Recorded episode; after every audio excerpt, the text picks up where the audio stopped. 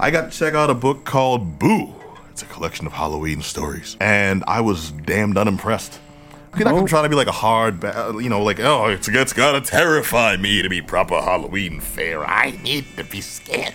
Nothing like that. I just want uh, some interesting Halloween stuff. You know, I get in the spirit of seasons. But Halloween is one of those days where, dude, I get into it. I love it. I'm wearing the freaking understated necktie as part of my ensemble today, man. The shirt under. The, I, I wanted to come in face paint, but it wasn't apropos for the tee. What were we gonna face paint? Are you gonna be the Yeah. ultimate warrior? I'm in face I, paint. I, I, no, the Ultimate Warrior. too. no, I was talking about um, Boo, the collection of Halloween stories. One thing I actually found about. Oh, hold on. Let me give you the, the official description is. Crawling from their crypts, their vaults, their mansions and houses come twelve of the creepiest, kookiest, corniest, and I emphasize corniest, horror tales to terrify and pumpkin spice up your Halloween. Yeah, they actually said that, dude. Uh, that's really all you need to know about. about and the that's level. where I stopped reading. Yeah. Oh, man. Is there at least good artwork? Um, it it it, it varies because each one of these titles, each one of these stories, is done by a different writer and a different artist, Uh. and some of them the art actually was kind of slick. You know, um, it seems like they went. Uh, I was gonna say above their pay grade. It seems like they really went all out to get some top artists who I think really just want to do something like a cool Halloween book, which would be awesome if they didn't restrict them to like these three, four page. Uh, the whole thing's anthology style, and these three, four page vignettes where you get the sense of if this was a longer story, it actually kind of could have been could have, been kind of cool. Instead, it seems like they try to give you the hyper abridged version of Tales from the Crypt episodes.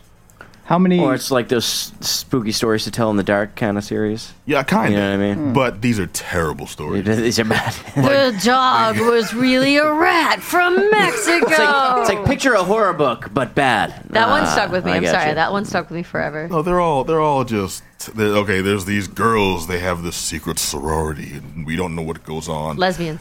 Ah, no, no, not at all. That would have been awesome. oh, that would have made my day. been, yeah. No, it's just like they've got a whole thing going on. What is it? It's supernatural. Okay, cool. They just found out supernatural stories over. What? Whoa, Lesbian what? Huh? witches.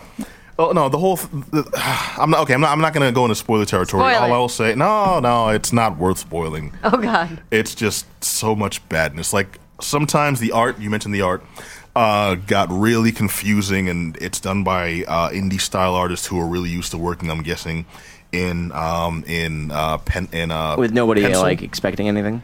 Well, yeah, yes, It's indie. No one cares. Yeah. but in pencil on large formats. So when you have them condensed in the comic panels, It's a little it's blurry. just these, Like- no, not even just these really overly busy, confusing pages. I gotcha. Yeah. Yeah, and I'm trying to figure out what the hell is going on because the in the word bubbles, it seems like an interesting story. and if I wasn't looking at a page full of squiggles, Looks like it's layered on top of you, like a little too. Yeah. Yeah. Maybe they had to do that because of how limited their their story space was. possibly, but at the end, it just made some stories confusing. Other ones that could have been cool were far too short and abridged, and everything tried to end on M Night Shyamalan style twist. Oh. and I mean, oh, for one story, I can I can get I get two stories, but all of them, and then you can't do that in like three or four pages.